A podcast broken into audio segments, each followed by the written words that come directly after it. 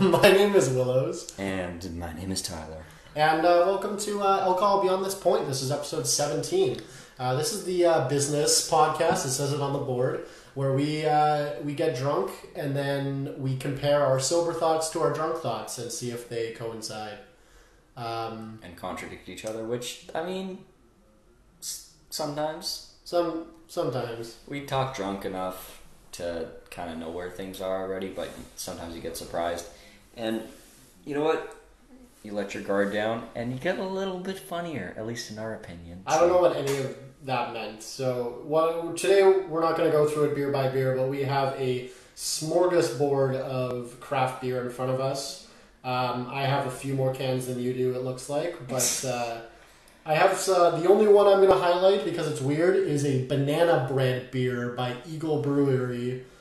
Um, I don't know where they're out of. Hold on. Um, Bedford, United Kingdom, and it's a banana bread beer. I've had, I think this before, but I've had it in a bottle. Oh. Uh, It must be the same company, right? There's not fucking two companies making banana bread beer. Um, I don't think it was good, but I think it was a good meme. And you know, Now you have a king cat. you know your boy all about the memes. Uh, but yeah, we got a, we got a bunch of craft beer from different local breweries, some some non-local breweries, and uh, let's uh, let's crack a couple and cheers, Tyler. We're alive. I'm going for the Ontario White Claw to start. To our uh, podcast. And I don't know, whatever. my birthday in a few hours.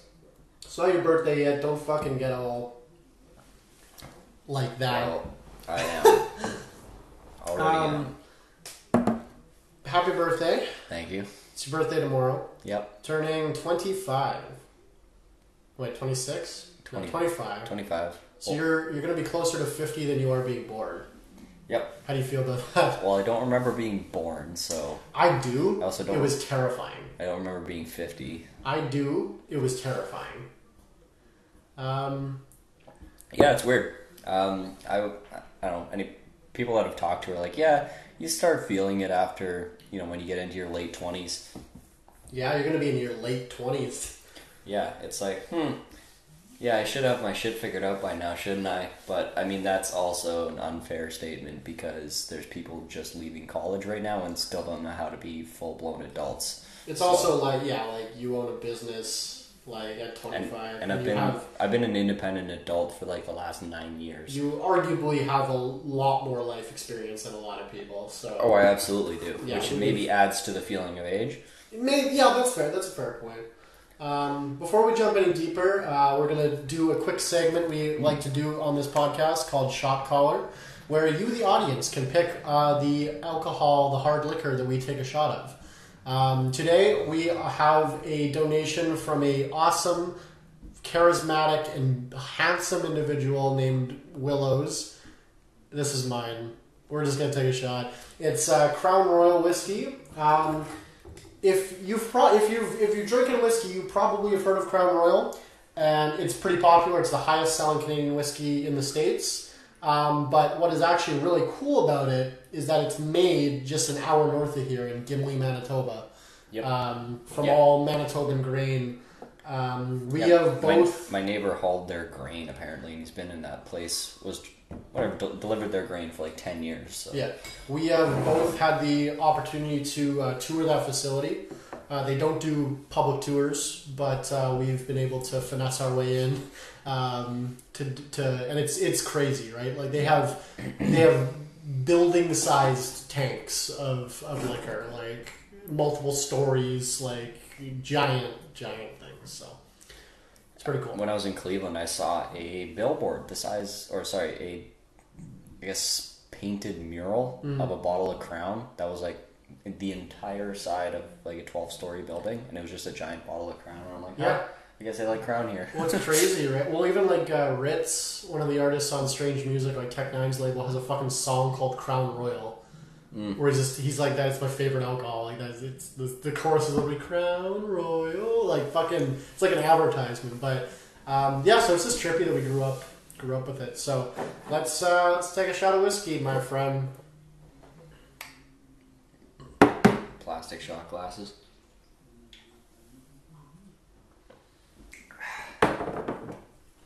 That's really smooth. Um, if you're just listening to this and not watching the video, note that um, I just raw dogged that and Willow took a chaser like a pussy. So Oh, the first shot of the night always gets me. yeah, it does. This is the Fine Deluxe. This is just the standard. Yeah, Yeah. it's still really smooth though. Yeah, no, it's it's good whiskey. I just uh, the first shot. I'm a pussy on. Yeah, Um, I, I drink a lot of straight liquor. Okay, I drink a lot of beer and wine. Yeah, no, my go-to is at the end of the night I'll pour myself like two fingers of scotch or cognac or whiskey and just like sip it straight. Yeah, I'm more of a. I'm more of a. I, I do I do like a good old fashioned. Um, but Yeah. but I'm more of a more of a beer and wine guy. Um, I even got like I so. I back here. If you're watching the video, I have a bubbly sparkling water. I've been drinking legitimately 24 500 ml cans of fucking bubbly a week. Um, and I this is kind of a so I have a minor alcohol dependency. If that wasn't obvious, so there was this one day a few weeks ago. This would have been a little bit longer than that because this would have been pre-COVID, but I I had like one of my double days where it was like up at six a.m. did a, an event for eight hours that was like fast paced, like taxing. I get half an hour between, and then I have to do another eight hour event. And I was something went wrong, and I was stressed the fuck out. So I had like half an hour to run home, um, and like you know eat a fucking make a sandwich, and then go back to work.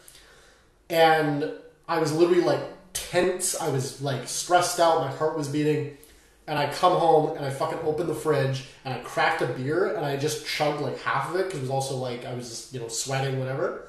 And literally as I was drinking it, I felt my like shoulders relax and my heart slowed down and I'm like, oh, that's um, that's physical addiction.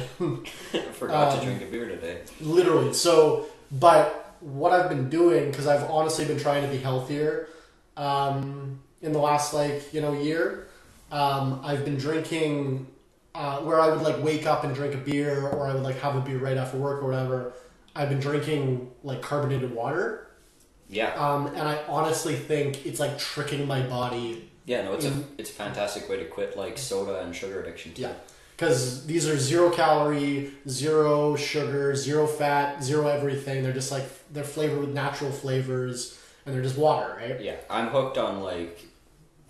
It's been getting better last two weeks, but like caffeine, uh, like energy drinks, pop, coffee, like I I get that throughout the day, Yeah. which is arguably worse. Arguably, yeah. I not arguably, it is worse. it is worse than beer. Uh, I mean, Um, you don't have all the carbs and stuff like that, but it is definitely. But I think Sure. there's like the same amount of carbs in a can of Coke that there is a can of beer. I'm pretty sure. Probably, I.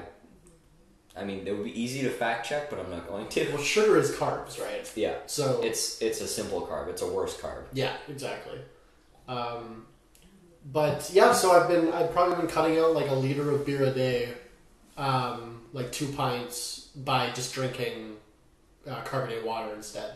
Yeah. And So- on the flip side, you're drinking more water, which is apparently They say good for you. they, they say it's good for you. Yeah. Well, yeah, and, and yeah, It's, all the rave these so- days. Water. So honestly, like, if you also if you have trouble drinking water, like you just can't make yourself do it. yeah, flavor. drink yeah drink some fucking flavored water like yeah um so we're gonna transition so i wrote on the on the board behind us if you're watching the video i wrote episode 17 this is a business podcast because i was listening to the last three episodes while i was editing them recently and we were like they were 95% politics with like no business like twist at all And like mostly my fault, but also at the same time, to my defense, um, like name a year that was more exciting or interesting to talk about politics. i don't disagree It's the entire narrative right now, which is also like shitty. And I was thinking about it today while I was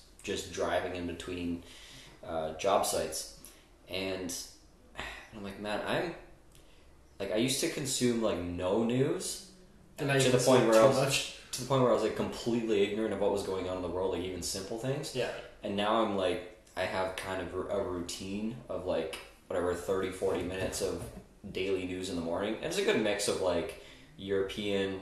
I listen to The Economist. I'm starting to listen to Al Jazeera. I listen to uh, Crooked Media, which is like a left um, left podcast network, and then New York Times, which I'm like.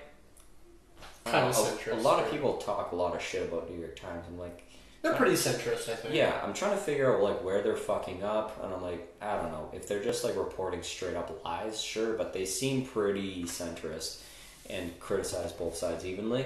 But I mean, what the fuck do I know? Uh, but yeah, been consuming a lot of media. I'm like, it's, I I'm not overdoing it, but also at the same time, I'm like, you know what? I'm not mind feeding in that space of time that I could because it doesn't affect me anymore. I used, Yeah. I used to watch it because I like had to pay attention to U.S. politics Because you were working in the U.S. and so like over borders and whatever, Yeah. like the dollar and the economy and that shit mattered to me. Yeah. Now it like doesn't. Um, yeah, I I know a ton of people that are like, I don't fucking pay attention to politics because I can't, you know.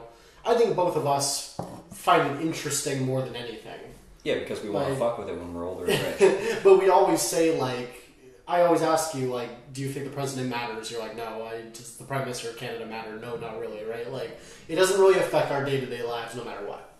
no, not a lot. No. They're gonna, well, they're gonna fuck around no matter who it is. Yeah. Right? Like, it is what it is. Um, so, that being said, um, I do want to talk about politics right now. no, there's just one thing I want to talk about briefly, and then we have a couple business topics we want to transition into, and then we're going to make this episode mostly uh, business. Business. Business. Um, so, I just want to talk about uh, what do you think uh, Joe Biden just picked uh, Kamala Harris for his running mate? What do you think about this? So first impressions, like in our group chat, it was like not good. Yeah. But the more I kind of heard about it, I'm like, okay, so she not long ago like roasted Biden. But yeah, he was calling her a, she was calling him a pedophile and a fucking like senile old man and a racist and all this. Like, but when you listen to her actual statements, yeah, you can tell she's actually just like killing it in a debate. okay. So that's her thing. She got roasted by Tulsi though.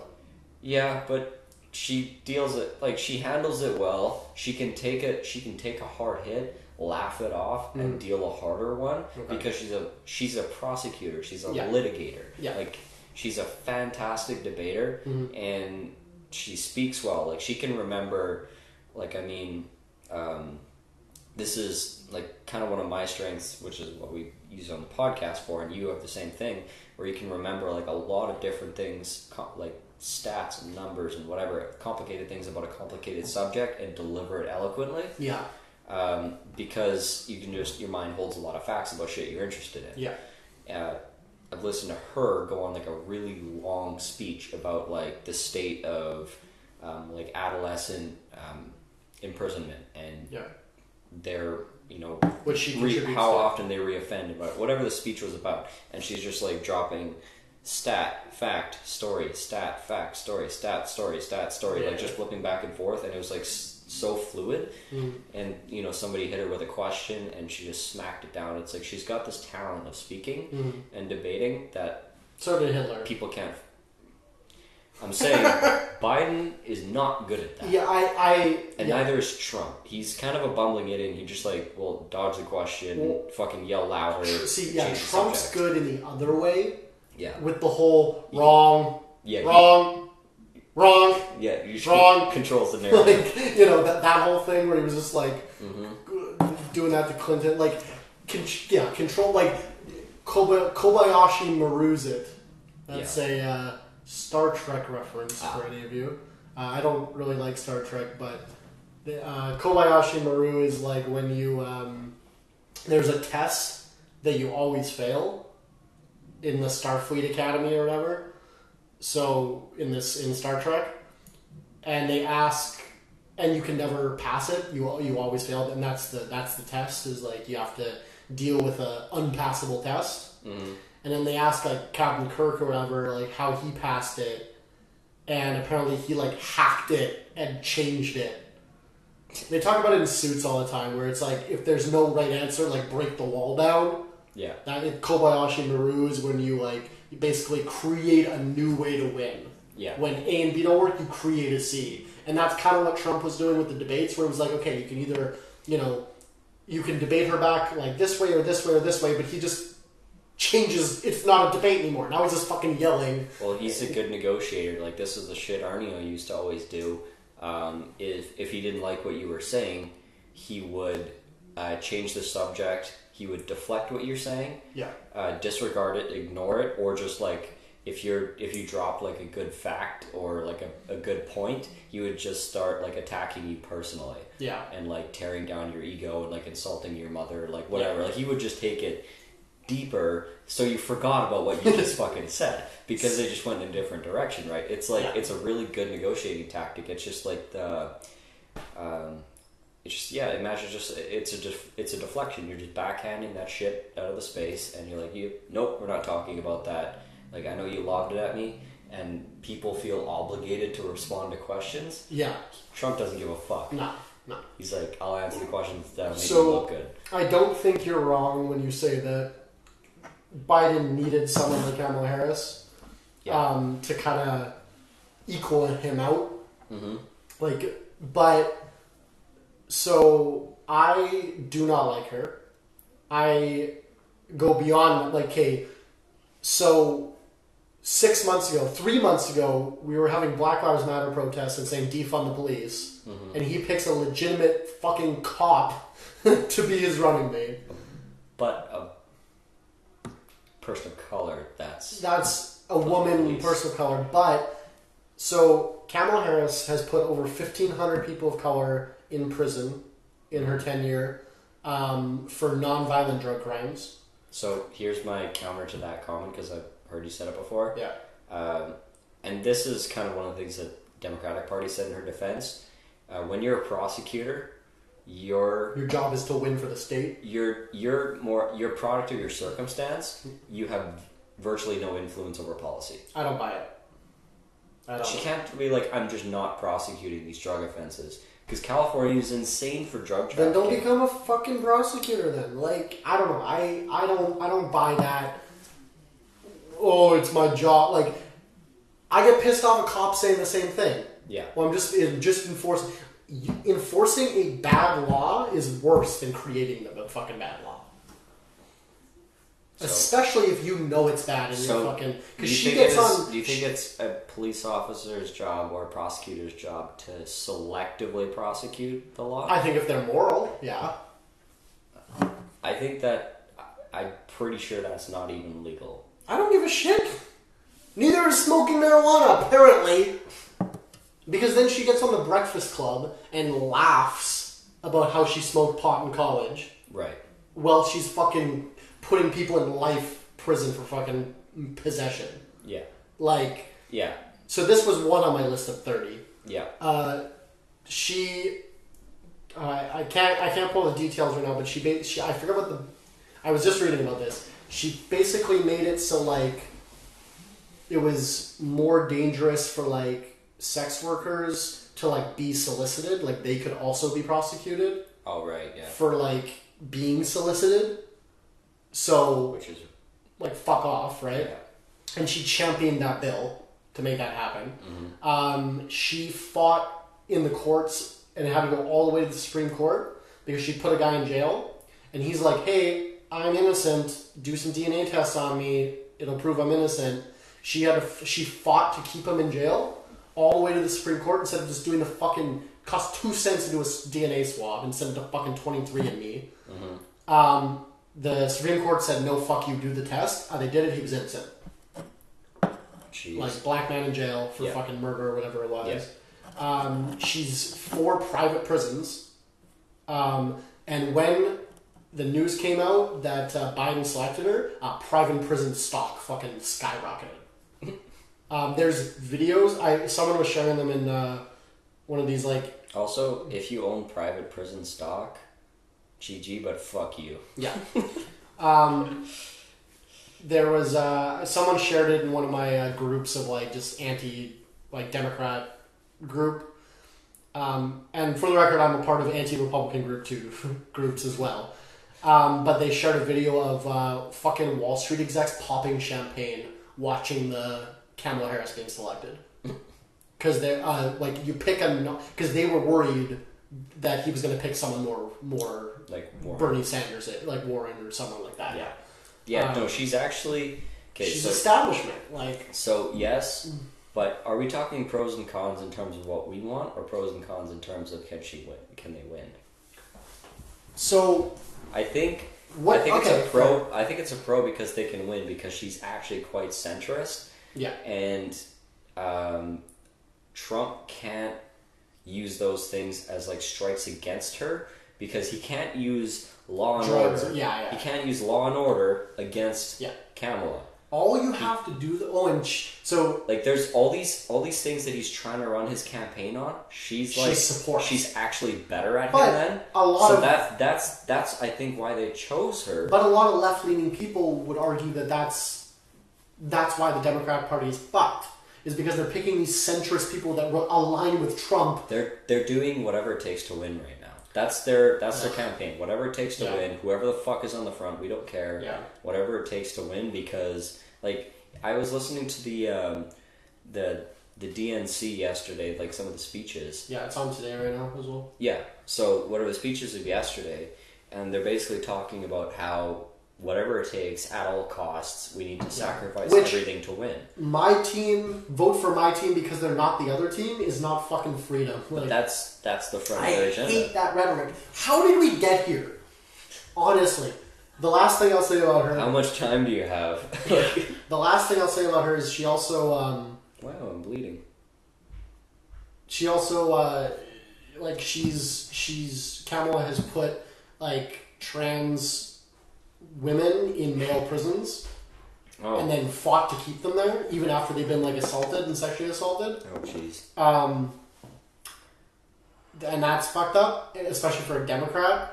Um, but like I was, someone was, I, I read this somewhere that like all that Trump would have to do is be like, so Kamala, do you think trans women are women? Yeah. And she'd be like, well, uh, and then lose half the. But Trump's never going to do that because he doesn't want to answer the quote. Because she would just be like, well, do you? Yeah. And then they're both fucked. But like, if you. Kamala's, a lot of her core ideals at her core don't align with the, with any left leaning person. No, she's quite. She's quite. I would she's argue she's kind of right leaning. Like, center to right. Yeah. Yeah, But so- but she's also liberal on like um, what are the new Green Deal? She's she's left on so she's healthcare. She is exactly the opposite of me. Right. where I'm like left socially and right economically. She's Yeah, no, she's- exactly the opposite. Yeah, she- where yeah. she's like free healthcare, but let's lock up drug offenders. Also, like, here's a great point. I heard this on some other. I think Joe Rogan said this uh, today. He's like, "Why the fuck are we like one of the richest countries in the world, but we're still sweating about healthcare? yeah, like, the I- average citizen is still like the most the most common way to get into poverty is medical bills. is that oh a fact? It's Can- either can medical you- bills or or or uh, a college education. Can you explain to me, like I'm five, why people don't just get health insurance uh, like Medicaid, or anything? Okay, so like Medicaid, Medicare. I- Either either you don't qualify. no, no, or- but, no, like paying for it. Yeah, Like I have a corporate health plan that I bought for my employees and myself. yeah, we pay like thirty dollars a month, and then when the hospital gives you a bill that says like you know those giant bills you see, Yeah. like two hundred thousand dollars. I get a bill like that. All I pay is my deductible, which is like a hundred bucks, right, and then it gets paid for me. Right. But Why we, doesn't everyone just do that? we also have a basic level of insurance in Canada that's like We have social, yeah, we have That- socialized medicine. well, that, that covers like let's say the first seventy percent, yeah, well, and your your insurance covers that top thirty percent. well, 'cause your, what your insurance coverage in the states is like if you have a family of four or five kids, you're Yeah. talking like four to six hundred bucks a month. why though, right? Well, that's what's included in our income taxes. We don't see that shit. Um, it's four to six hundred bucks a month for a household, just for like Medicaid and like basic coverage. I I So it's it's usually tied to your employer. Yeah. And right now with COVID, with a lot of people the number of people jobs. unemployed, I mean, it makes it even scarier. So but a lot of employers don't even have like comprehensive medical care. You know, it's like it's a convoluted system. It's different Yeah. from state to state. So it's I different won't, company I won't get company. too far into it because I don't really know the facts enough to argue it. But Privatized healthcare, I okay, so I don't think it's good. hold on, because I think it is good, but not in the way that America. Because I don't think America's healthcare is. It's not like privatized is different than free market. Yeah, right?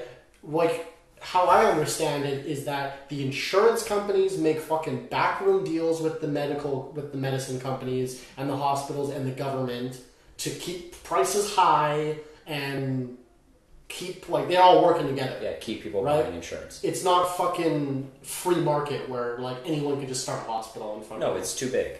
Well, See, and that's the problem, right? so That's the problem with 330 million fucking people in a country. Like here's here's maybe something we could debate, argue about. I don't know if we actually agree on this, but uh, which functions? I know you believe in like next to no government. yeah, I'm in agreement with that, but what functions should the government what functions should the government control? Mhm. Uh, my argument would be um, like transport infrastructure, Okay. healthcare, Mhm. and uh, I would say like util- like utilities and stuff should be crown corporations, like water, hydro, um, and I think that's about it. Everything else can pretty much work free market. I would It's like say your, your core your core things for surviving as a human fucking being yeah, should be should be- And also, um, here's one that fuck Cleveland for doing this wrong. You want to fix your housing problem, um, do what Manitoba does. Manitoba housing versus Section 8. Section 8 is basically a uh, program that landlords they can build a property that's the equivalent of Manitoba housing, but Section 8 compliant. So basically, they privatize government subsidized housing. Yeah, because here the government builds the houses. Right. So Most. here, here they they build the houses, and you pay rent based on your income and all Yeah. that stuff to get you Yeah. back on your feet. But the government owns the house. Yeah. They fix it. They Yeah, own the it. They manage it. Whatever. Yeah, In the U.S., landlords own it. Yeah. But because it- you had a ton of Section Eight housing Right. when you were investing in Cleveland. Right, but it creates a bloodbath, and like honestly, most investors just get burned. Yeah, Um, and it's just people. When as soon as they hear that their property is owned by, uh, you know, some guy from Israel, yeah, they're like, oh fuck him, they don't want to pay the rent because it's like he's one of them, not one of us. Um, but just from what I've seen, I I don't think it's a good system. I don't think privatizing things like public housing is not public housing. You basically are on like rent assist, but on a big scale, yeah, and it's such a messy system, the admin is insane. yeah, The inspectors yeah. are like, it's it's it's unreasonable. Like, So I have two two schools of thinking when it comes to this. mhm.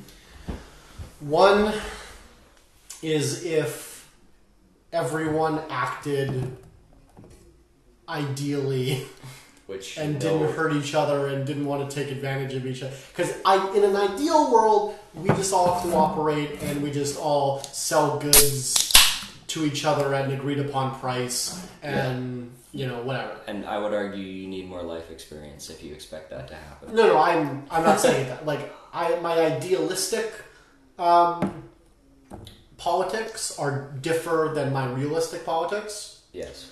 Um, Yes. No, that's true. Ideals are different than practices. Yeah, and, and but I am smart enough to realize that my ideals can't be applied to everyday life. Yeah.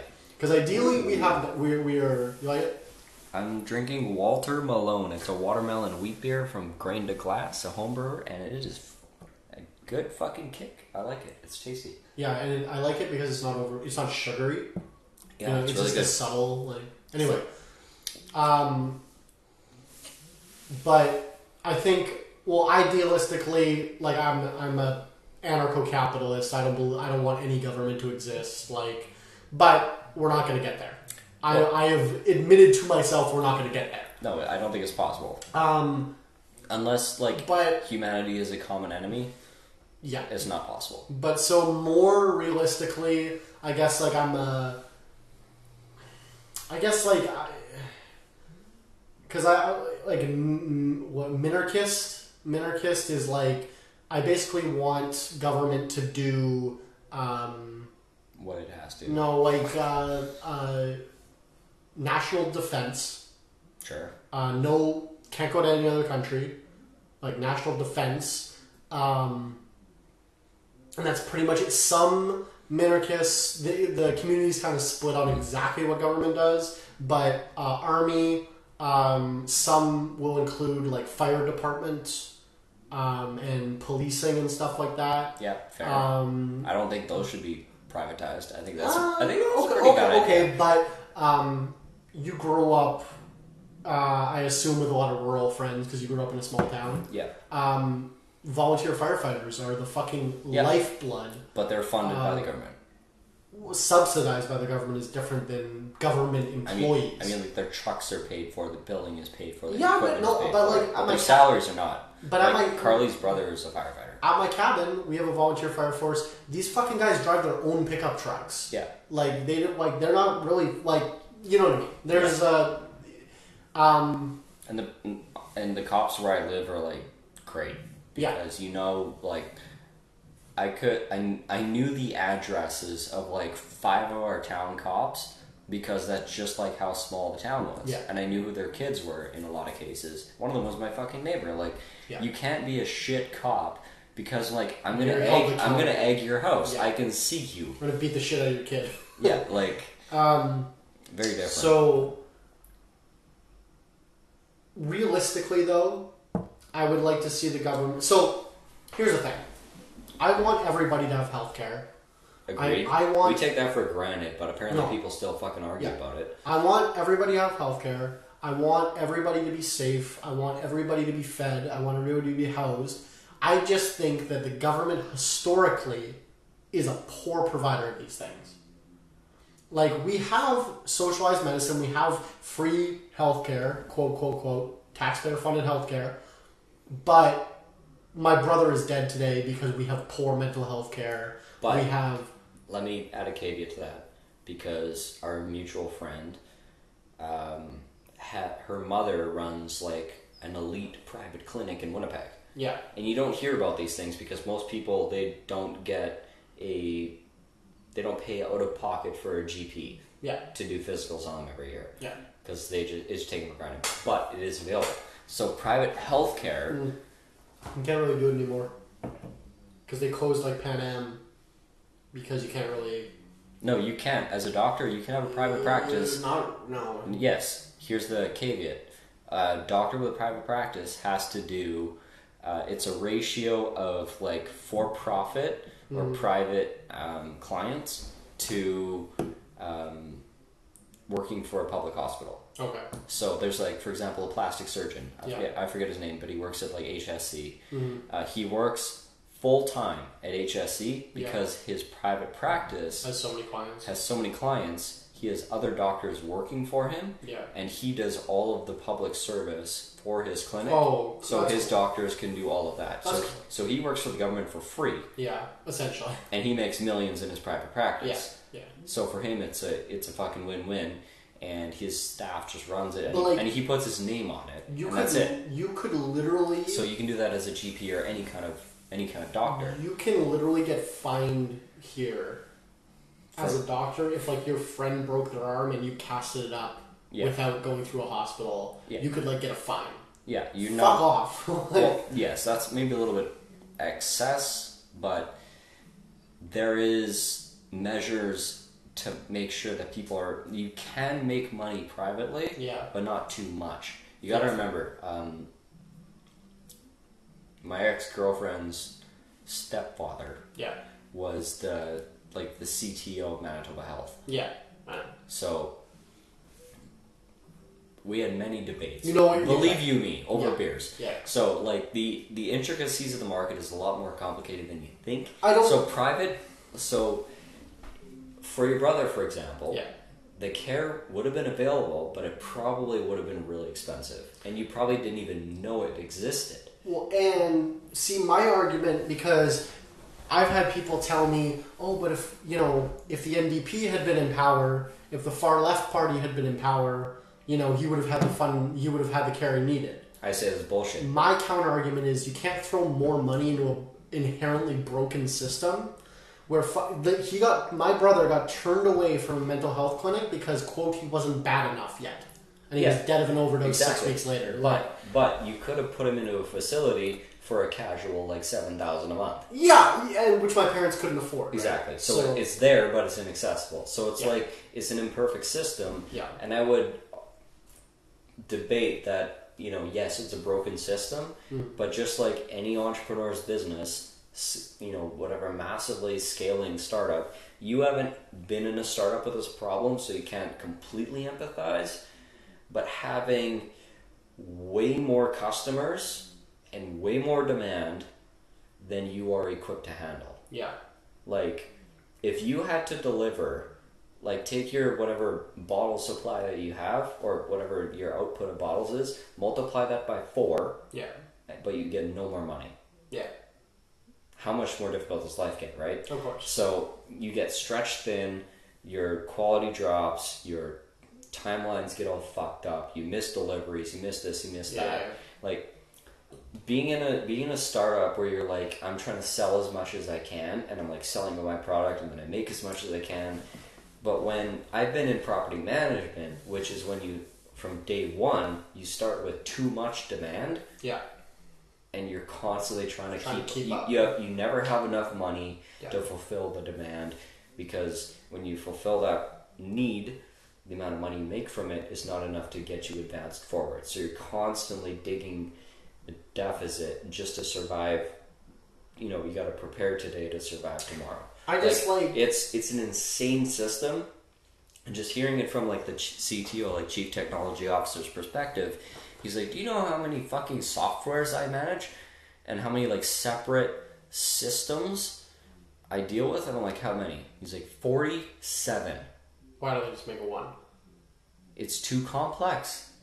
It's you have GP clinics, you have Yeah. dentist clinics, you have hospitals, you have ERs. You've got like all these different hospitals, different hospitals built decades apart. You got offices built decades apart. You got call centers built decades apart.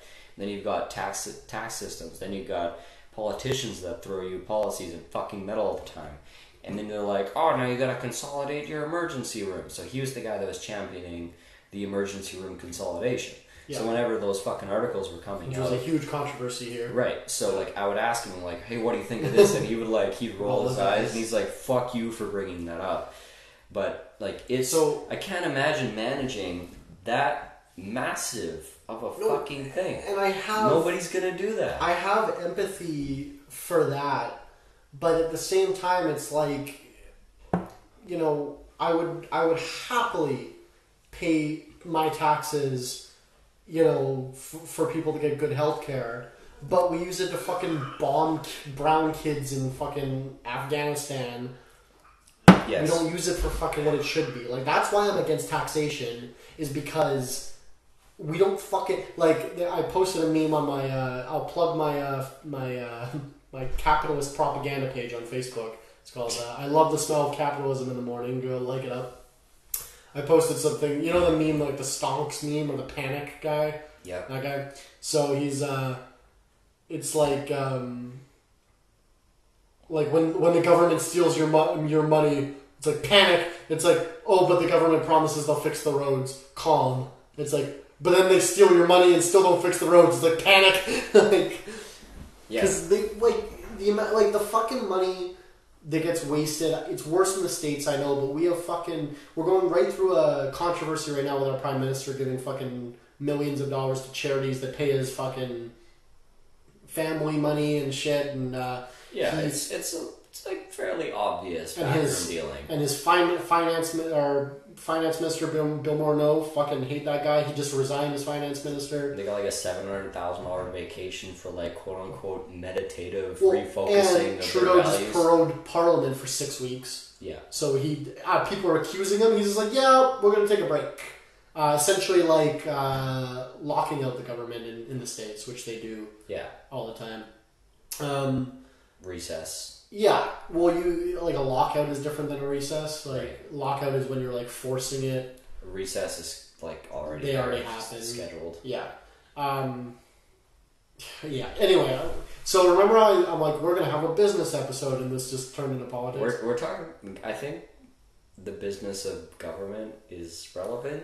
is the biggest business there is. Yeah, I guess like at the end of the day, to wrap it all up, I would be more than happy to support a government that does, like you said, all the need like feeds us all for free, and or for free taxpayer funded, right? Feeds us all, houses us all, gives us health care, gives us transportation, Safety, cetera, safety net, safety, safety net services. Yeah. Like, if I could sum up everything I believe in into one sentence, it'd be like the government should have should provide safety net services so people No one dies. so people if they fuck up, you live. Yeah. Like you don't need to die in the richest country in the world just Agreed. because you lost your job. That, I think that's like insanely stupid. I think it, and most people can agree with that though. Right, but not Americans. No, okay, well they're hard to talk to, but uh, They're just not smart. I, I, but I just think the the government, our government, for the last fucking 150 years, has not proven to me that they are competent enough to do that job.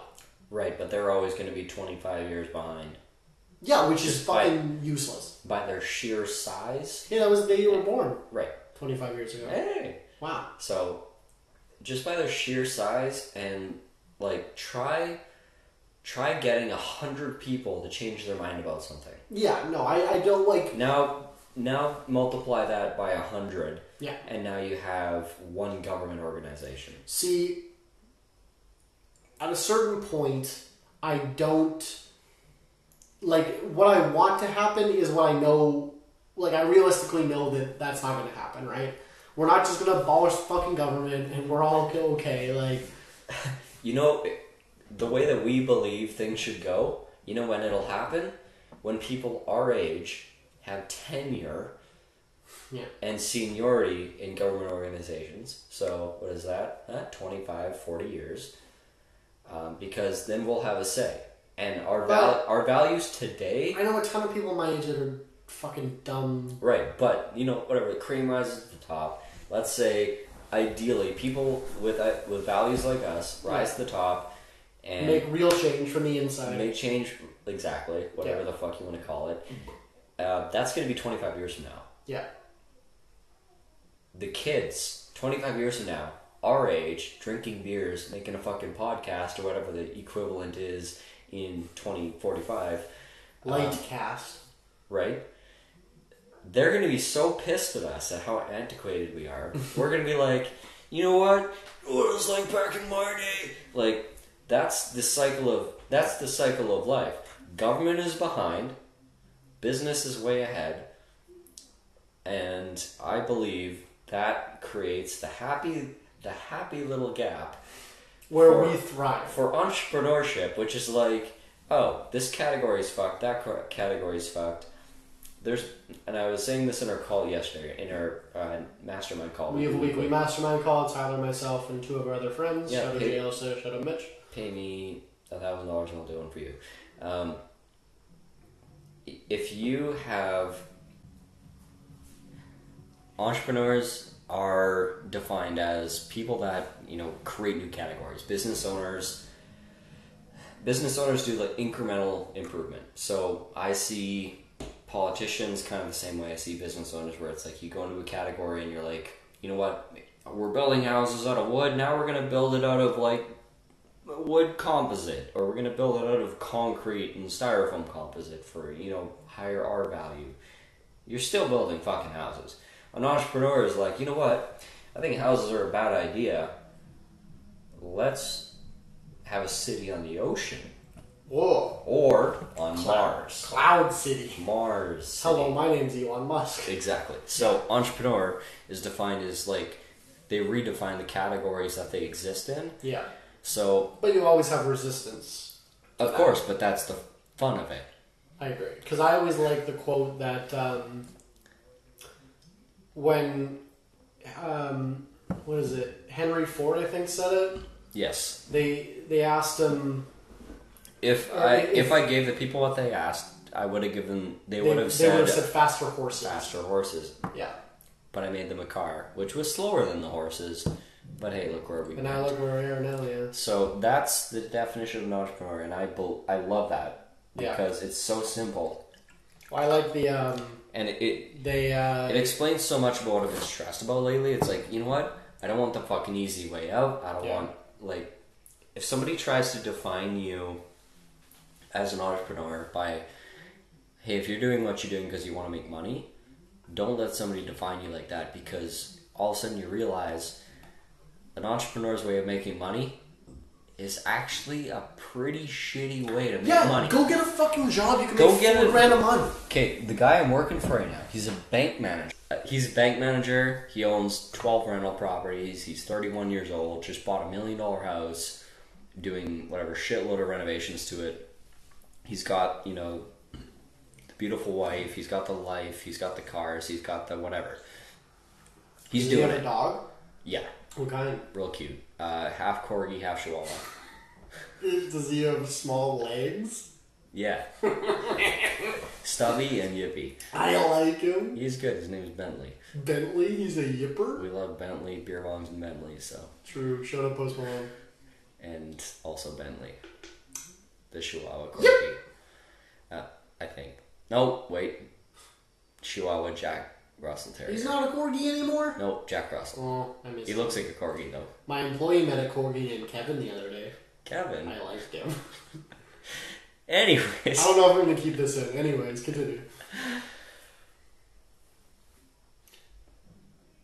he is living the textbook life. Like Yeah. you know, fucking buddy looked in a brochure. He's like, "What's the highest salary? Bank manager degree." Um, I'll take that. BCom, sure, check mark. Fucking here's your thirty grand. Yeah. now I get a job. Yeah. Like that's business owner, Yeah. and uh, there's a lot of entrepreneurs out there that disguise themselves As business owners. they are business owners that disguise themselves as entrepreneurs. Got that fucking backwards. Like so, you. Fuck you. No. Um, Got him. We talk about this. Uh, I, I'm not gonna name names, but like people that like when you ask them why do they do what they do, like I love I love Simon Sinek. Start with why. yeah. If you ask a guy why, why you do what you do, why do you start your business, if you see them, if you see a light go off in their eyes, if you see them like brighten up, you know, their shoulders come back, and you know they brighten up, their body language changes, like they're excited, you have an entrepreneur. Yeah. If you do that and you see someone squirm a little and like kind of give you an, an answer that sounds a little bit like it came from I don't know maybe a marketer Like they they rehearsed their lines. it's rehearsed or maybe somebody else came up with it it's not genuine they don't like get physically energized Exactly. by speaking about it yeah. you have a business owner You know what I uh, usually say when someone asks me that? what Ask me it. why willows Nothing else to do. but why why What else am I doing? I don't know. uh, no, see there's another category of entrepreneur so it's like no no you play like that but that's not actually how you feel yeah, I, I play up. So You I- play down. You play down like crazy. yeah, that's what I meant. Like, um, I do a lot of farmers markets and events, sampling events, like a lot. Like we're talking hundred hour plus weeks in the summer, Right. You can't give them your life story. Can't give my fucking life story, and I think it's more. I like the kind of mystery of no one knows what the fuck I'm thinking. Yeah. Um, so I'll give I'll give you a few common questions that people ask me at markets and how I respond. Um, Which is fun to watch, by the way. yeah, so I get people that always go, "You can sell alcohol at a farmer's market," and I respond, uh, "No one stopped me yet." and the worst one that I ever did that to, I did that to I I didn't know who they were. Obviously, it was the board member of the grounds that I was doing the event on. so she fucking she's like move. Walked inside, came out with two other board members. She's like, "Can we see your license, please?" I'm like, "Yeah, here's my license. Fuck off." I, I think it's insulting. Yeah. To imply that no, I just set up in this fucking park illegally. Yeah, Fuck no, you. nobody asks questions. Yeah, whatever. You're insulting Um, our, my intelligence and your organizer's Yeah. intelligence. Um, I always get uh, why did you yeah why did you start a winery? Um, I always answer I like to get drunk. Yeah. That gets a good laugh every time. Um, my the other uh, what's your favorite? I hate that one. Yeah. I used to ask that until I started getting asked it. Now I never ask it anymore. Mm, like to a bartender. To a bar, yeah. What's your favorite? I fucking hate that because fuck off. So how I answer that? Uh, depends on the time of day. Uh, pre-breakfast, maybe I like a sangria, a cider, something a little bit sweeter, something a little bit lower alcohol. And then as we approach lunch, maybe uh, some of our wines.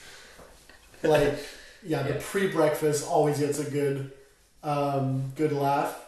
Uh, I told someone today that I was. Uh, they're like, mm, I don't know which one to get. I'm like, well, one of each is uh, an option. And they go, haha. And I'm like, ha ha ha. I'm 19 days late on my rent, so uh, if you could get one of each, that'd be dope. I said that. To, I like. I don't give a shit about like whatever. Um, Stone cold delivery. Yeah, no, if you can make a joke out about like self deprecating humor, like you're Yeah. you're obviously pretty good at that. So Yeah. that that always wins. I'm pretty good. Yeah, I'm, I'm pretty quick on my feet too when people say stuff. Um, my name, my my company, my winery's name is Shrugging Doctor, like a doctor that shrugs. People always misread it as struggling doctor. I get that very commonly. Which is funny. And then, so I get the occasional person, oh, are you the struggling doctor? And I go, not if you buy something. so there's always like a good retort. Then I, well, and I do this enough that I just have these reports, but I'll get the occasional person try to fucking say something clever, and I, I usually can come up with something fucking back pretty quick. Yeah. Um, I'm pretty good at that, typically. We're fucking salesmen. Yeah, exactly. Day Um, in, day out. I don't know what my point was going into I, that. I do, but I'm going to keep the conversation going. Sure. So I was speaking to the painter that is working the James same job site I am right now, and he gets all of his jobs through like Kijiji. Like puts up an ad, thirty dollars for five days. I'll paint your house, whatever. yeah, That's how we got this fucking job. sure. So there I am, where he's like, "How are you, man? Like, what tall company do you work with?" I'm like, "None." Yeah, you still don't have a He's like- fucking tile Instagram No, no, no, no, no. this is most tile installers work adjacent to a company because customer comes in, I want to get some tile. Yeah, Can you refer me to an installer? And they do like a backdoor referral. yeah. So that's kind of how the industry works. Okay. Um, the fact that I don't have one and I don't advertise and I'm still busy uh, means like people are noticing that. right. They're like, how the fuck? Yeah. So you don't work with a tile company. You don't advertise. Like, what? How the fuck do you get your jobs? Yeah. So it's like, no, I know this guy. I know this guy because I know this other guy, and I know him because I try to sell him something, and I try to sell him something because they're doing this other thing. And it's like, I have a, a basis of networking that I've done Yeah. over the last couple of years. I know a lot of people in real estate. I'm able to like kind of schmooze and sell and network and make friends. And then when I get that job, I'm looking around the job site. I'm like, this guy, this guy, this guy. They can all make me money. Yeah. I'm gonna make friends with them, impress them up front, and then the first two days I impress them, and then I shut up, and then I just let them talk over the next couple days because they they're like, you know, he bragged, I gotta brag. Yeah. Then I shut up next couple days, let them talk, learn all about them. So last three, four jobs I've been on, I've been just other contractors are like all the, the the other guys working on the job site, the plumbers, the electricians, the GCs, they're the ones that are sending me new jobs. Yeah. I was like, hey, my dad needs a shower done. Hey, I know this other guy, he's got another contract. Or, you know, my friend just bought a house, he wants some renos. So- Everything is sourcing from that, so I'm like seeing all the threads. So you have a very unfair advantage when you come into something with all these different um, Can you put that into a concrete piece of advice for people? So we were going on the effect of like, why do you do something? Yeah. Um, you give, you know, bullshit answers to real real questions. Yeah. But that's because what I'm creating with that. Right. And with this business, I'm kind of doing like bullshit business like what I'm doing is kind of like it's With not it's not high level, it's not exciting, it's not innovative, yeah. but the bullshit that I'm doing on the front is really about the stuff on the back. Yeah. I'm not doing it because I want to get more towel jobs. I'm doing it because I want to meet more people with money. I want to people meet more contractors. I want to meet more investors, and I want to learn the backbone. on learn how these social infrastructures work. So, like, if I'm gonna be flipping houses, and I want to find a painting guy, I want to find a plumbing guy. I want to. I know. I want to know how do I find them and how do I trust them. Yeah. I need to know how they talk. I need to know how they work. I need. I need to know how they make money. Yeah. Where do they find money? Yeah. So I'm deconstructing from the back end. Okay. So that why I'll never talk about. Yeah. Just like at a farmer's market, I'm like, hey, why do you why the fuck are you growing grapes in Manitoba? Mm-hmm. You're gonna be like, you know Nothing what? else to do. I saw some shit in my backyard. It look, it was climbing up the fence. I'm like, those vines are growing like crazy. That shit's crazy. I didn't know vines could grow here. You know what vines grow here? Maybe you can grow grapes here. Maybe you can grow wine grapes here. No, that's too wine much thought. Like that's exactly. Too, that's you're gonna too bore many steps. you're gonna bore the customer, even though Yeah. the reality might be closer to that. What doesn't matter what the reality is? Because a lot of times people are just fucking talking to talk. Like they don't actually give a shit what you're. I literally, they're like, "Oh, where's the name come from?" And I'm like, "Do you actually care?" Or Yeah. what? Nine out of maybe not nine, but like seven out of ten times, I'll say, "There's a blog post about it on our website. Here, take a card." Or like, what's the name about? Is like, would it help you buy more wine? Well, it's like some people. I, I I can feel out if they're just, you know, Tire kicking or they don't care. Yeah. Right? They're just oh whatever, haha. Um I guess like part of the mystique of me, you know, starting this business at, you know, writing the business plan at 18, starting at 20, like part of me getting in this position in the first place is more about just this brand. Like my brand, myself, Willow's, like kind of is bigger than just the Shrugging Doctor brand, Yeah. right? So I know you don't like talking about this, but I'm basically baiting you to describe why did you build a wine business Yeah. And why do you continue to build a wine business? Nothing else to do. I don't know. No, that's a fucking lie. I like to get drunk. Also a fucking lie. Um, I know you built a wine business because you're like, hey, how do we make money? Yeah. You're like, hey, you remember um, we made some good liquor? Watch. Yeah. It's legal to make homebrew and share with your friends. So Yeah. your partner is a talent for making liquor. Zach does. Yeah. He does not fuck up. No. And when he doesn't fuck up, it's actually better than not fuck up. It's actually pretty good. Yeah. He makes good shit. Yes, he does. But the two of you are standing there and like, how do we make some money? Yeah. Let's build a liquor business. Yeah. But not distilling No. because it's horrible in this province. Money as well. Also not Like beer. startup. Yeah. Also not beer because well startup costs and everyone's fucking doing it. So option number three, let's continue with wines. It didn't come from a place of like I'm dead passionate about making No. honey mead or raspberry wine or blueberry wine. Like a lot of businesses are built out of passion projects, But but, yours think- is more than that. I think that is a negative to people that they think they can only successfully run a business that they are diehard passionate about. Yeah, I completely disagree with that. With what I just said, or or that you have to be diehard. But you like you don't have to be diehard about what you do. Yeah, agreed. Well, how many fucking people you know with jobs are diehard passionate about their fucking You're not. job? Well, right? actually, you might find more people these days diehard passionate about their job, Yeah, I don't think so. but like those people are gonna not be making any money. No, they're gonna be like an intern at So- some startup, or they're gonna be a volunteer, or like they're not what I'm passionate about is going against the grain. is winning.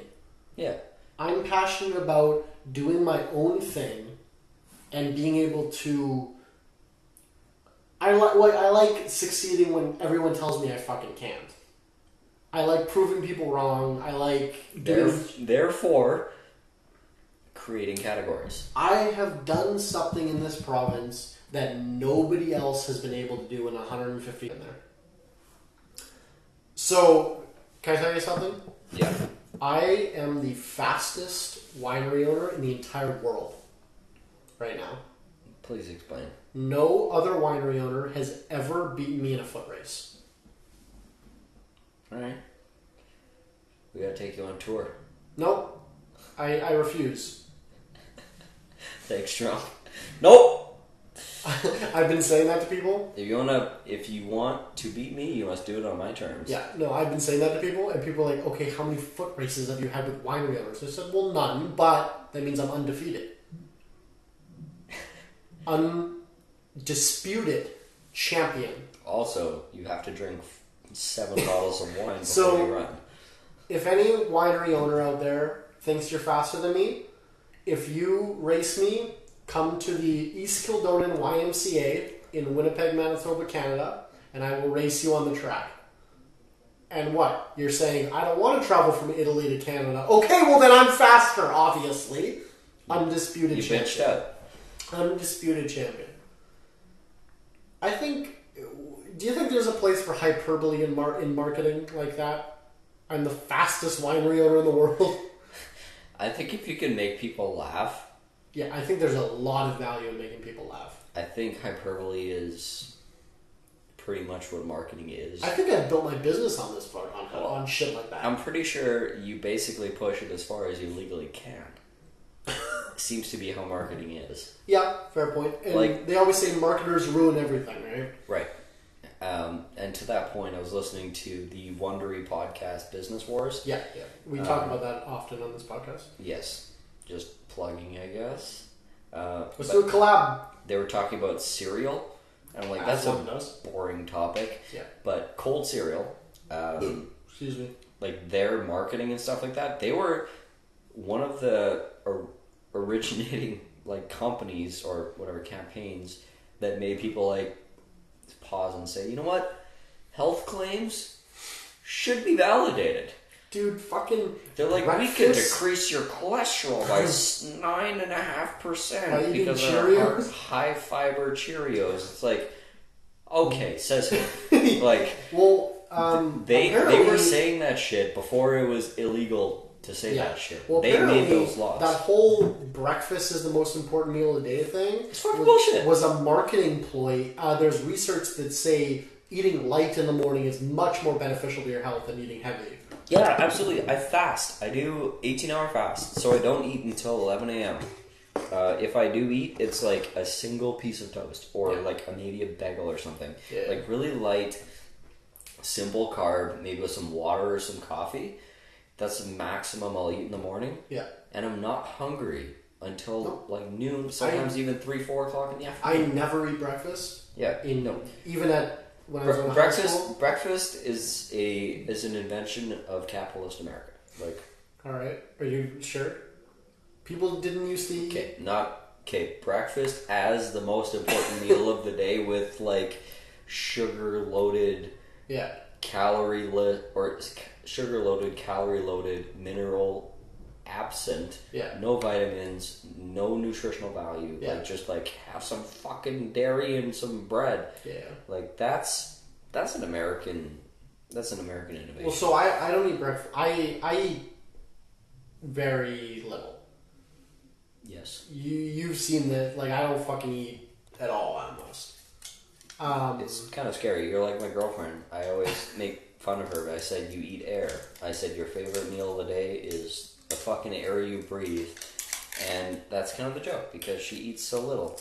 I think I've said this on this podcast before, but rest in power, Mac Miller. Yeah. He had a line that says, uh, "I just eat pussy. Other people eat food. You know, other people need food." You know that I was mistaken for Mac Miller at a concert once. I don't think that's true. No, he was hilarious. Um, so me and a friend of mine who's an actual musician, I have no talent. Uh, we performed at a social of one of his relatives. A social for those of you who not living in Manitoba, Sorry. is a uh, Government sanctioned. no, it's not government. You basically raise money for your wedding by selling tickets and overpriced drinks and prize draws to your friends and family. And the government lets you do it if you're getting married. What do you mean government lets you do it? Getting a license to sell liquor at a social is a specific government license, and you can only get that license if you're getting married. Socials are so weird. Why do we do that? You can't, you cannot. If you Willows wanted to go and like get a license to sell liquor to social and make profit, Absolutely get a license. no, you can't. I personally can't unless you were getting married. I am getting married. There you go. To the grind, baby. So you Anyway, fake it. you were but anyways, it's, Performing a social. Yes, performing at a social, and some super drunk chick comes up to me and it's like, "Oh my god, it's Mac Miller!" And I was like on stage, whatever, just whatever, hyping my bro. It was a weird time. Don't ask about it. And she was so drunk, she thought I was Mac Miller. You don't look anything like my mom. I know that's the funny part. She thought I was Mac. I guess because I'm white. That great. Like, oh my god, it's Eminem. yeah, exactly. Oh my god, it's Bill Clinton. So three different people came up to me, and they were like, "Hey, you know, she seems like real sweet on you. You know, we could like hook you up with her." And it's like, dude, fuck no, no. Like she's like blackout drunk. She thinks I'm Mac Miller. I'm not. Like no, no, no, absolutely not. And as I'm like talking to this guy, he's like, "Yeah, you know what? She's my cousin. I can like, you know." Whew. It was This guy. the funniest fucking thing. I swear to God, it's the truth. Happened to me like three times. What do you mean three times? No, that night. Okay, I thought you meant three different times people not- thought you were Mac three-. No, no, no. three times that night. Okay, They're alright. like, hey, you know what? She seems super sweet on you. I guess she was like whatever the hot girl of that area. And That reserve. and that I, small you know. I'm a good boy at the time. I'm like, no, no, no, no, no. I like, I don't want, I don't want no trouble. Like, I'm not gonna fuck with that girl. And as I'm talking to this guy about, it, I'm saying, like, absolutely not. Like, I don't, I'm not interested in her. We look over at her. She was like dancing, dancing, dancing when he walks up. Finished the conversation two minutes later. She's sitting on a chair, fucking like bent over backwards in half, passed out in the middle of a dance floor. Like her Yeah. head is like inverted. I'm like, yeah, no, yeah, no, good call. She's fucking blackout. I'm not Mac Miller. Believe So- it or not, I didn't even say a single fucking word on stage. I hooked up with a girl one time because she thought I was Rasputin.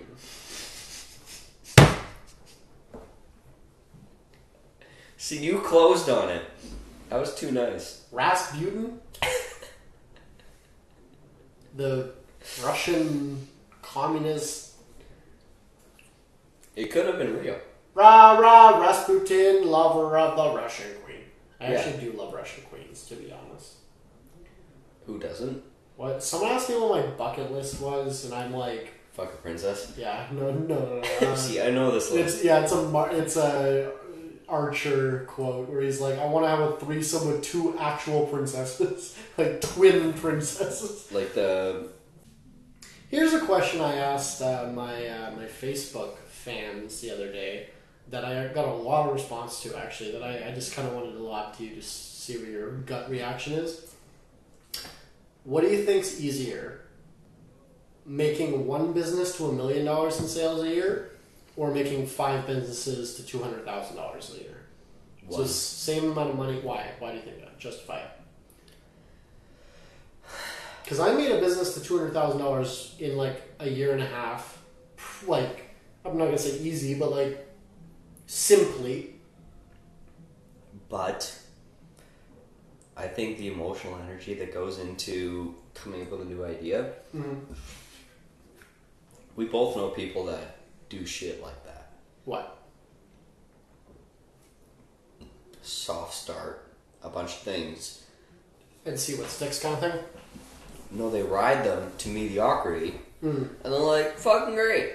I got seven mediocre ass businesses that get nothing done." Yeah, yeah, we know a few people like that. yeah. Right. So No, I, but I'm not asking you what the optics are better or what you would prefer. What do you think is easier to make a million dollars? Easier. Yeah. Um, I think it depends who you are. Okay. If you are an entrepreneur, Yeah. the one thing I say shoot your one thing for a fucking billion Yeah. and And you'll land at and, 100 and, and be happy when you fail and end up in a mill. Yeah. Like Um, I think that's easier if you're an entrepreneur. If you're somebody that's like, you know what, I don't want to, f- like, I don't, I don't think like, you know, fuck the government, fuck the system. You know, I'll, I'll burn down your house if you, that's me. right. I'll burn down your house if there's a, there's, there's probably like 300 things that get put behind that statement For me, and would, ju- and would justify it Okay. Yeah, probably. like easily. I'm not that far from that. you kicked a pug, No. I would be burn your house down. Ex- Okay, yes. Are are you asking me if I would? No.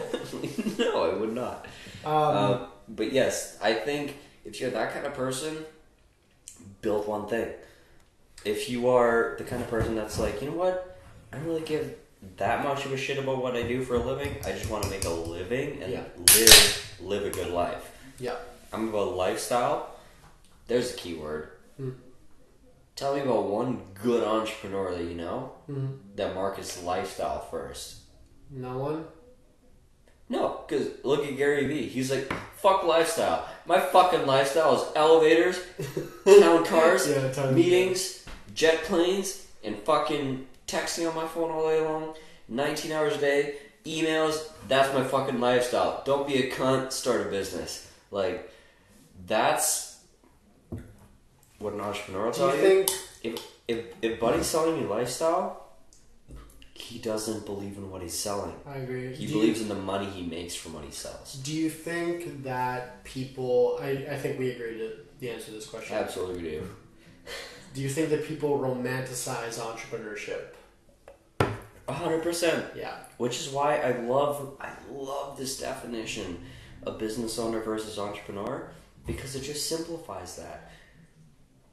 If people romanticize entrepreneurship and they're like and it if they want to do something so that they can make money, like they want to now they turn it into lifestyle. Yeah. They turn it into transactional. When you make it transactional, it becomes a business operation. Define for the people listening. I know what you're talking about, but you're drunk. Sure. Define the lifestyle entrepreneur that you're talking about. lifestyle entrepreneur has here's the hashtags laptop lifestyle um, you know drives fast cars The people that advertise shoots good golf the the, like the has people. fancy shoes I always hate the people that advertise like um, working less to make more. Right. right it's Where it's the All you have to do is work ten hours a week to right fucking it's, it's the something for nothing people yeah. You More- ever read that book? something uh, for nothing or even worse the more for less You ever read that book, uh, The Ten Hour Work Week, or whatever? Uh, Tim Ferriss I think so. Yeah. Yeah. Yeah, no. Great book. It's not actually about what the co- what the No, I- says I- it is. And even he says he's like, I fucking hate when people quote me about that book. He's like, I work hundred hours a week. The I guess like because I've had like four people. hour work week.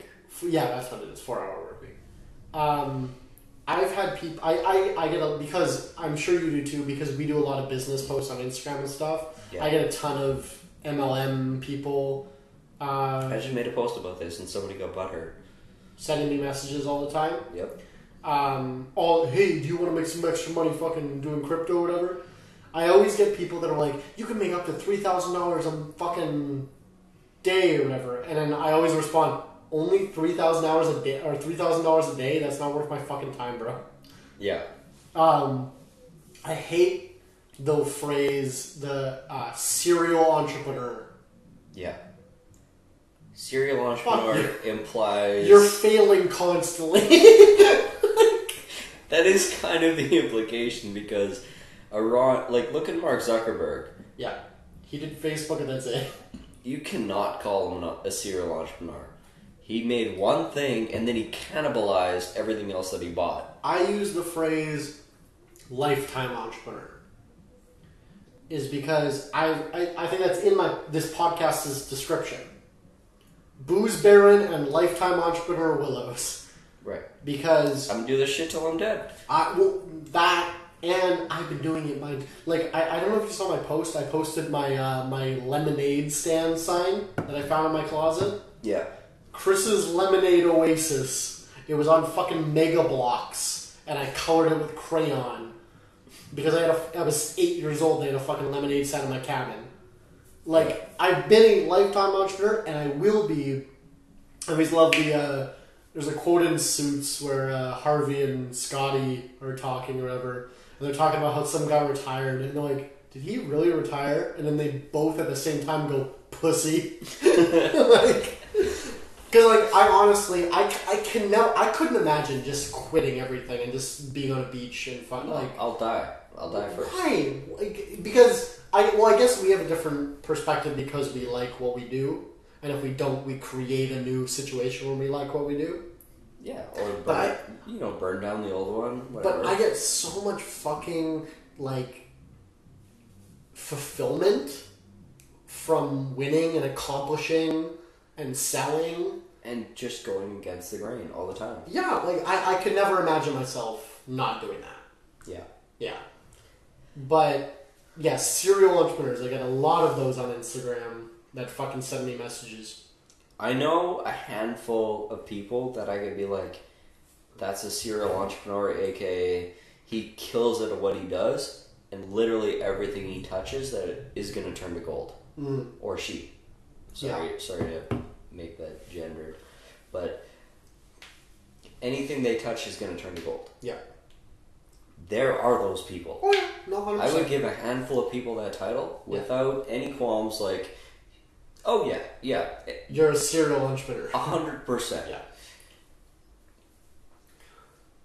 I don't know. There's not many of you. Use serial. If you're gonna say it, you're not it. That's yeah. I, I guess like um Think about the Skip Boys. yeah. Like those guys. Like they're not putting serial entrepreneur on their bios. I guess They're not. I forget what it's from, but they say like you're you're always the title that other people give you, not the title that you give yourself. Right. Right. Um, I just changed my Instagram bios recently uh, to Booze Baron, uh, Pipe, New Money. New money. Yeah. And uh, yeah, Booze Baron, New Money. It used to be. Uh, um, I'm in the empire business. There's a, a Breaking Bad quote. That's what all my social media used to have. Yeah. Um, I'm just I'm I'm phasing. And I'm going in a new phase now. And I, I said I, I made a status on Facebook. I'm one of the fucking millennials that still uses Facebook a lot. But I I'm said- honestly confused about Uh, I get the most engagement for more than one business and my personal shit on Facebook than I do anywhere else. Um, and I posted like, how much liquor do I have to sell to be a booze baron? booze baron, technically, if you like look up the definition, it was like implying bootleggers and stuff, which Right. like works with my, you know, persona. I'm kind of breaching the, you know, You everything. can't do a lot of bootlegging these these days. It's, No. it's too easy. It alcohol is It's too, too easy. Yeah, too easy. when you decriminalize and organize the distribution of a product, uh, it takes about 12 to 15 years for the The um, black market. for the black market to kind of die out. Yeah, So bootleg liquor is gone. is long gone. Yeah. By like 40 Well, years. and and people still make bootleg quote quote quote quote quote liquor where they sell it to their friends for five dollars a bottle. Right? You know what I mean? But it's But not it's not an industry. It's not an industry. It's not organized. It's not sophisticated. But marijuana in Canada just became legal. What four years ago? something like that. That is still a giant industry. The illegal marijuana. Yeah, they just shut down that plant. That was like they had a storefront. They had a delivery service. Oh, they had uh, a what is it, Doctor Doctor Weed or something? Doctor. But like they were No, yeah, they, They got they got shut down because they got inspected. Like, oh, no, here, a here, yeah, here's here's a. So, this was a marijuana delivery service that you could order from. They had a fucking website that took credit cards Yep. and delivered to you. But the the the thing was, you had to have someone refer you. Right. You couldn't get in. There was a password, and you had to have someone refer you to get in. Right. Now I'm like, oh yeah, okay, they're exclusive, whatever. What we learned five years later was it was because it was a fucking illegal operation that just Operating got huge. in plain view. Yeah. No, and then they fucking se- they shut down their main warehouse. They seized like five tons of marijuana, seventy-five computers, like Yeah. fucking hundreds of thousands in cash. And I'm reading the police report, and I'm like, wait, that was an illegal business? I know a hundred people that use that shit. Like, Yeah, and it was like professional packaging. no, and one of my Like friends who used labels. one of my friends who used to use them thought it was legit. yeah. Like, they're like, well, how was I supposed to pay on PayPal with a fucking credit card and they're an illegal business? like, Yeah, indiscernible. Like, Yeah. fantastic setup, but I mean, it certainly did not last forever. And I'm, I, the police were probably looking at that for a while and being like, hmm, trying to build a case, right? what's the best way to bring that down? Yeah. We're like, oh, you don't have a license Yeah. because now it's legal. Yeah. So they don't Well- have, they don't even have to prove like distribution model, whatever, like illegal activity. They're like, oh, here's activity. You don't have a license. Yeah, because when they when they legalized everything, Those it, it got worse. it got worse for people because we had a ton of um, like head shops and, and marijuana shops that were in the quote gray market Yeah. where they were doing like a medical marijuana thing, but they weren't really doing it legitimate, but it wasn't in the law that they couldn't do it. It was this whole thing, very popular in Vancouver, in, in British Columbia, where they were doing all these things. But when they legalized marijuana, they put in the legislation here's what legal is, here's what illegal And they, they put it all in writing, and then they were able to shut down all these all these extra places. So here's why, and I've argued with many a boomer about this legalize and decriminalize. Two different things. Number one, decriminalize. Decriminalize is what we want. Yeah. Legalize, means it's regulated, means it government can, it can, controls. right. It can happen, doesn't need to happen. But decriminalize needs to happen. Decriminalize Oh. just means that you can't get in trouble for doing drugs, buying drugs, having drugs. Right. Yeah. I believe that needs to happen across all drugs. Agreed. Agreed. Period. Yeah, agreed. And legalize the ones that are, whatever, forefront. Sure. like let's say cocaine at the clubs if Yeah. you didn't have to worry about overdosing or fentanyl or any of that shit like cocaine's not that bad of a thing Not really, right? not much worse than any other shit Not worse than alcohol. right Alcohol's gonna fuck up your liver before cocaine fucks up your lungs. maybe you rot your teeth but hey so does smoking Yeah, exactly. so Well, it's so weird that we've picked as a society what's okay and what's not. right it's fucked up Yeah. it's political Yeah. Well, hundred percent. Yeah. which we both disagree with What? so the politicization of which drugs are okay Yeah. Fuck off. shrooms They're plants. they're safe Okay, the, why are why is marijuana okay now? Like, and I know if you live in the states, a lot of states or You still go um, to jail for different or or different places in the in the world, marijuana is still illegal. But in Canada, marijuana is legal, and not only legal but destigmatized. yeah Grandparents are fucking smoking marijuana, like no one gives a shit anymore. yeah But why is all the arguments that you have to make marijuana legal? Why are you not applying that to psilocybin mushrooms? yeah Because they are gr- they just grow wild, And they're still They're fucking, fucking natural. three. like, and then, yeah, they're just as bad as fucking meth. Like, It's not, no, no, no. As far as law is, but it's not. obviously. Not even. But no, not no, even. but like- not even close. Why are they not the same as marijuana? Fuck off, right? Like, They aren't woke. Well, and then like cocaine, like I don't know if you've ever seen videos of people processing cocaine. Mm-hmm. It sure it's a plant, but they fucking use gasoline and fucking a bunch of other shit to process it. Like it's Yeah. it's bad. Well, like, I know. I'm Yeah. Mennonite. right. Um, but fucking psilocybin mushrooms, you pick them and take them. Like you know, Yeah, put in some tea. yeah. So I don't know. I yeah. I, we're I think both on very the same. We digress. Drugs are good. Drugs are good. Have you tried them? Drugs? Yeah, Yes. they're good. All of them. I've tried pretty much every drug. Black. Tar- it's like the black tar heroin So, for white people. It's like Black wait, tar heroin for white people wait, black tar heroin is, is for white people. black tar heroin Yeah, for white people. yeah. We've never done black tar heroin. No. Regular heroin, Sure. also no. I don't want to snitch on myself too much. So, Before we put ourselves in jail by talking any more about drugs, if you enjoy this rhetoric, subscribe to the podcast. or, Vote Willows. or, fuck off. What do you stop?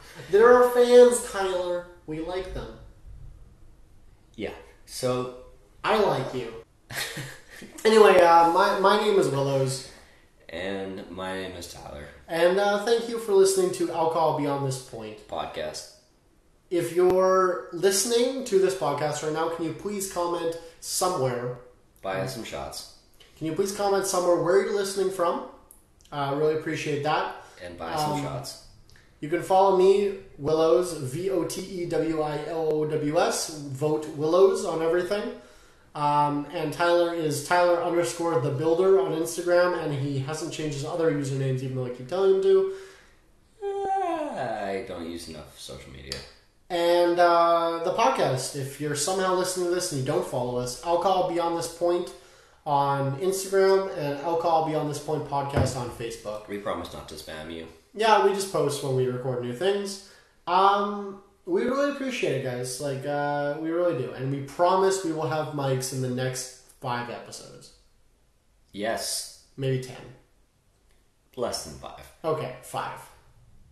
We're gonna buy mics. We've we've committed. We're gonna spend the money. We're gonna buy some mics. You're welcome.